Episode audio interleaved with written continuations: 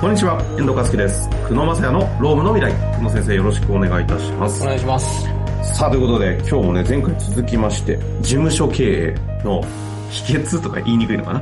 ただ、事務所経営のね、仕方ということでやっていきたいと思うんですが、ただちょっと一瞬ですが、はいあの、年末最後の回になります。久野先生、今年、いかがでしたか？ありがとうございます。あの、ポッドキャストを始めて、いろんな方に聞いてますよって声かけてもらったりだとかですね。はい。そういうのがすごく増えて、まあ、あとは、ちょうど1年ぐらいですよ。そうですね、ちょうど1年ぐらいですね。この1年、売り上げもものすごく事務所としては伸びまして、ものすごく、人もなかなかそう言える方いないですね。20人近く増えまして。はい。そんな増えました？そんな増えました。はい。?20 人増えたんですか？そうですね。はい。私昔あの、あの、上場企業の事務職で、事務職というかあの、文系側で入ったんですけど、はい。その時大量採用してましたけど、300人取ったうちの事務職20人しか取ってなかったんで、はいそ、そ、大企業レベルで取ってるってことですよね。そう、そうですね。まあ恐ろしいですね。さあさあ、そんなね、えー、久保先生に事務所系の話していただきたいと思いますが、前回ちょっと軽くおさらいなんですけども、はいやっぱりあくまでも大事なのは、その売上と労働時間、どう生産性を上げるかっていう、この2点を考えていく上で、まずね、前回あの、売上をどうやって上げるか、その売上を上げる必要がある。その背景にあるのは、まず行列を作るのが大事なんだよと。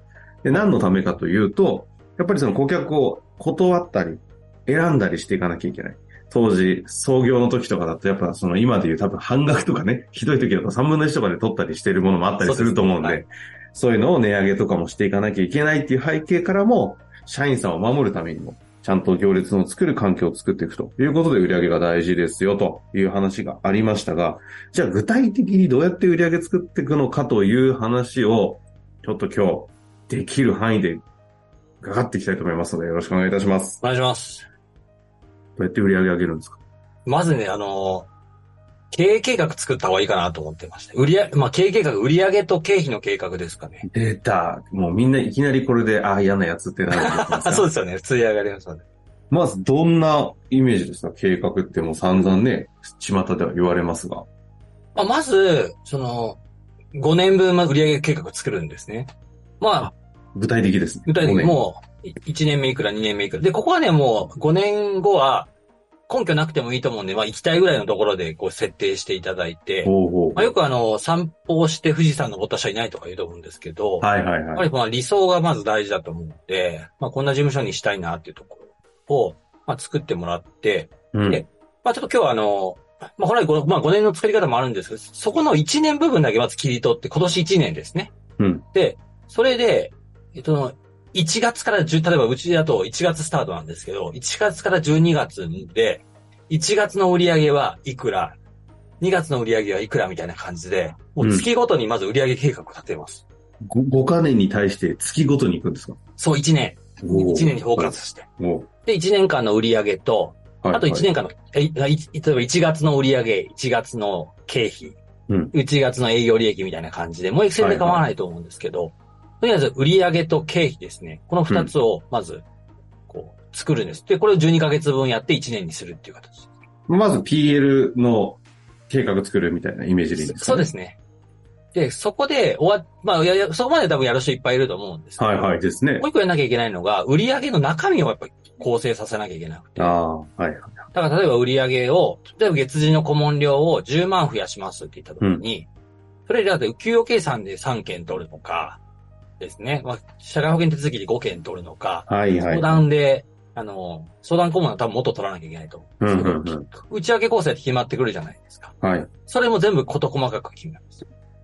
まあ、だからサービスに対して、その売り上げをこ構成としてどう作るかの設計すると。そうですね。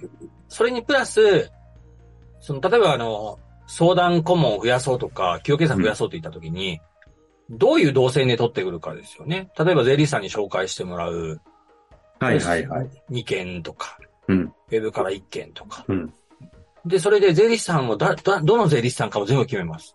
ほうほうほう。ほうほうほう。例えば何々税理士事務所。はいはい。大体ね、そういう紹介する方って何人かしかいないですからね。そうそうなんですよ。そこみたいな方いますもんね。あと、なんとか銀行紹介してくれるとか、とにかく選定すると。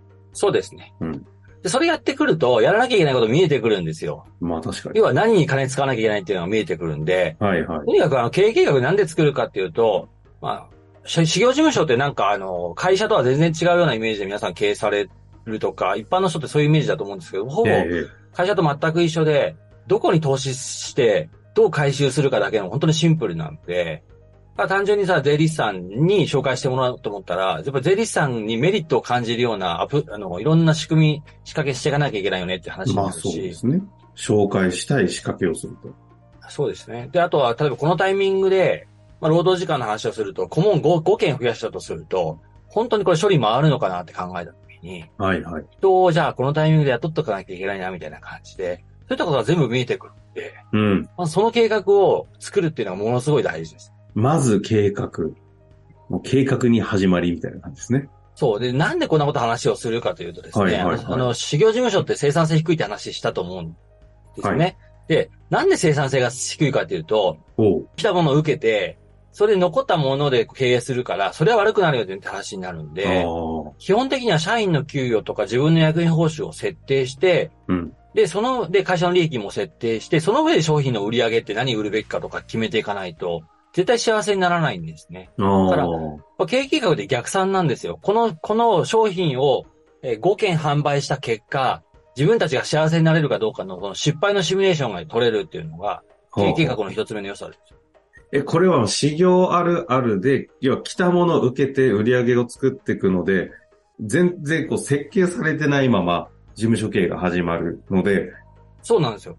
だから、製造業だったらね、これ1個、う一個売れたらいくら儲かるかって大体こう、わかるじゃないですか。確かに。そういうストーリーがないまま売っていってるから、最終的に損益がブレるし、はいはい。あの、労働コスもブレるし、みたいなことが起きるんですね。これってなんでなんですかね？やっぱ、売上イコール、そのまま、もう、ちょっと利益というか、粗利で、で、安くて原価がないがゆえに、ある意味利益見やすいので、あ、そうなんですよ。修行の何なんですかねその、これね、事業業界の悪いとこなんですけど、うん、要はね、えっ、と、仕入れとかがないので、うん、ですね。言い方悪いけど、誰、誰でもできるんですよね、経営としては。はいその、えっ、と、お小遣い上に近いんで、売上から経費引いたものが利益として残るんで、うん、うん、うん。だから、緻密に計算しなくても生きていけちゃうってことですよね番よくないところです。はいああ、仕入れ、てか原価がないがゆえに、生きられちゃうがゆえの怠惰が生まれて、結果成長しないっていうところに、しっかりとやったのが久野先生ってことですね。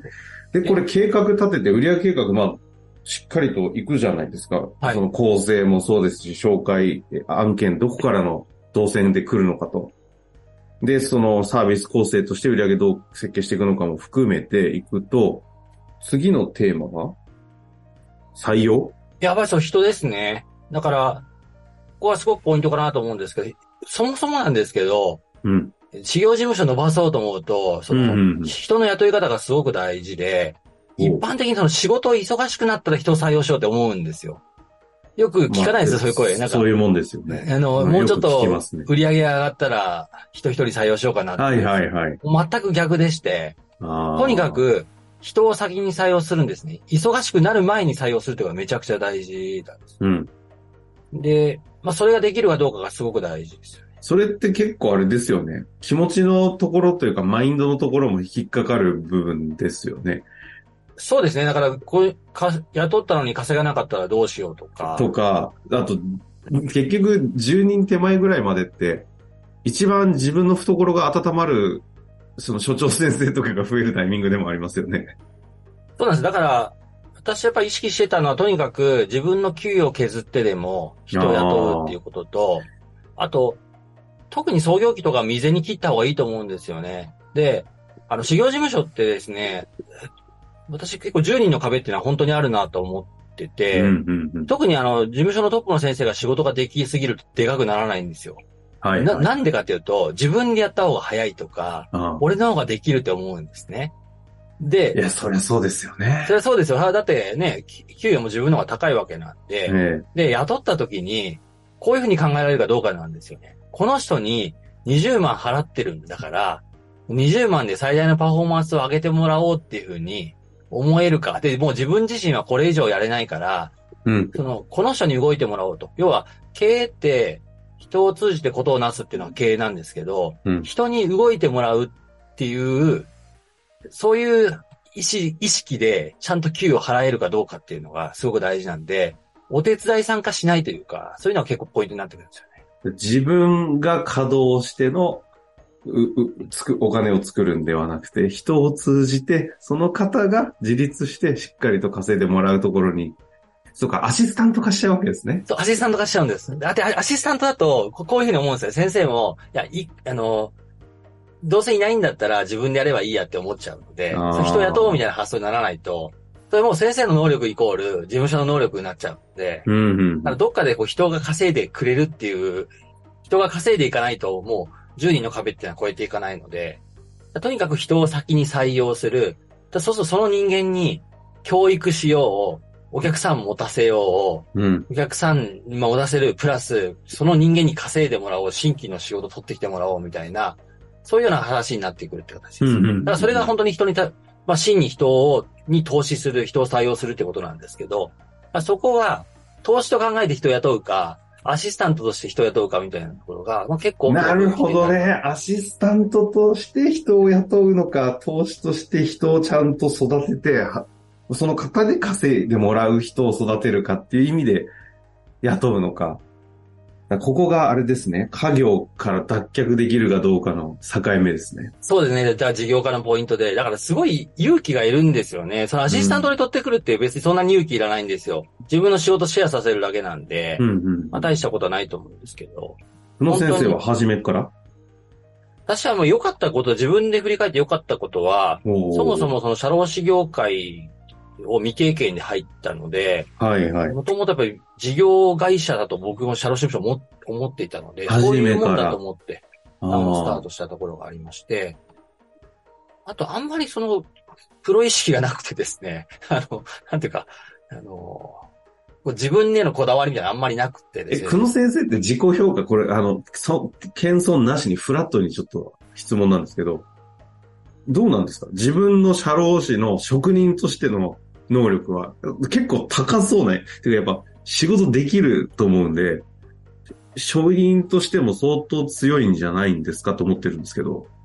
いや、でも、うちのスタッフの方がやっぱり仕事できると思いますね。あだから自分作業もそうだしそれで思えるんですね。本気で思いますよ。心の底から、あの、な、僕に聞かない方がいいですってお客様にも言ってますもん。これはちょっと、あの、うちの社員の方が詳しいから、紹介しますねって、もう結構平気で言えるように今なってきましたね。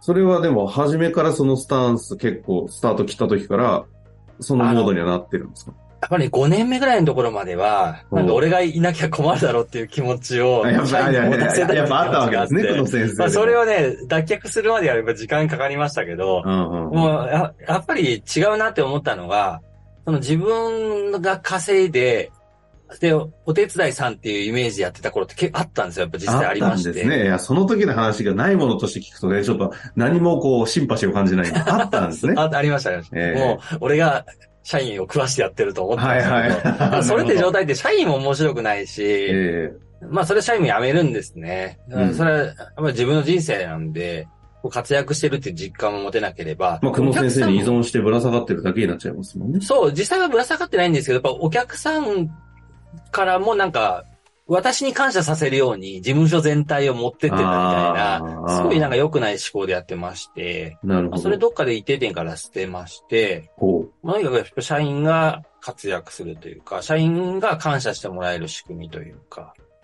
で、まあ、俺はな、私はなるべく仕組み作ってやっていくみたいなことの方が、まあ自分自身もそういうのが好きだし、まあそっちの方がいいなと思って切り替えられたっていうのは良かったなと。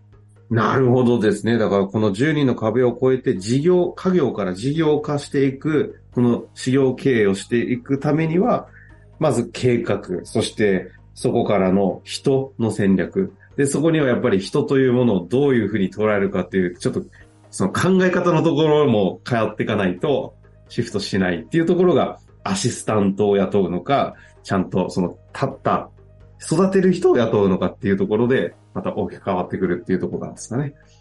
そう、そうですね。だから、とにかくね、自分が万能だとか、うん。なんか俺に回やったらもっとうまくいくとかっていうのが、途中でやっぱなくなったんですよね。そこがでも捨てられないと、結局アシスタント化していくので、やっぱりいろんな事務所が見てますけど、まあそれでいいって思ってる先生も、それ価値観の問題だと思うんでいいと思うんですけど、うん。ただやっぱそういうところにはいい社員っていうのは来ないんじゃないかなと思って、なるほどで、。ただその、その社員がいないと、次のステップにやっぱいけなくて、売上2億とか3億とか目指していこうと思うと、やっぱり絶対に自分の力だけでは無理なので、10人の壁、一応、年初1億前後ぐらいの壁って感じですかね。そうですね、そこは多分一人の気合と根性でやっぱやれなくはない根性で。アシスタント方式で。はいはいはいはいこの次は多分ないのかなというのが、まあ自分なりの結論ですね。じゃあ、ここからはつ、あの、事業化していく上で重要なテーマあると思いますので、やっていきたいと思うんですけど、ちょっとこれ次回やるとこれ 番組名変えないと、そう、全然前に進んでないですよね。事務所経営の未来みたいになってくるんでね。あの、次回、もしかすると、事業化する上でのポイント、じゃあどうなのかっていう話するか、質問もありますのでね、ちょっとローブの方に戻るか、少しちょっと楽しみにしていただいて、年上げたいと思いますので、またお会いできたらと思います。久野先生、ありがとうございました。ありがとうございました。本日の番組はいかがでしたか？この番組では、久野正也の質問を受け付けております。番組内の URL からアクセスして、質問フォームにご入力ください。たくさんのご質問お待ちしております。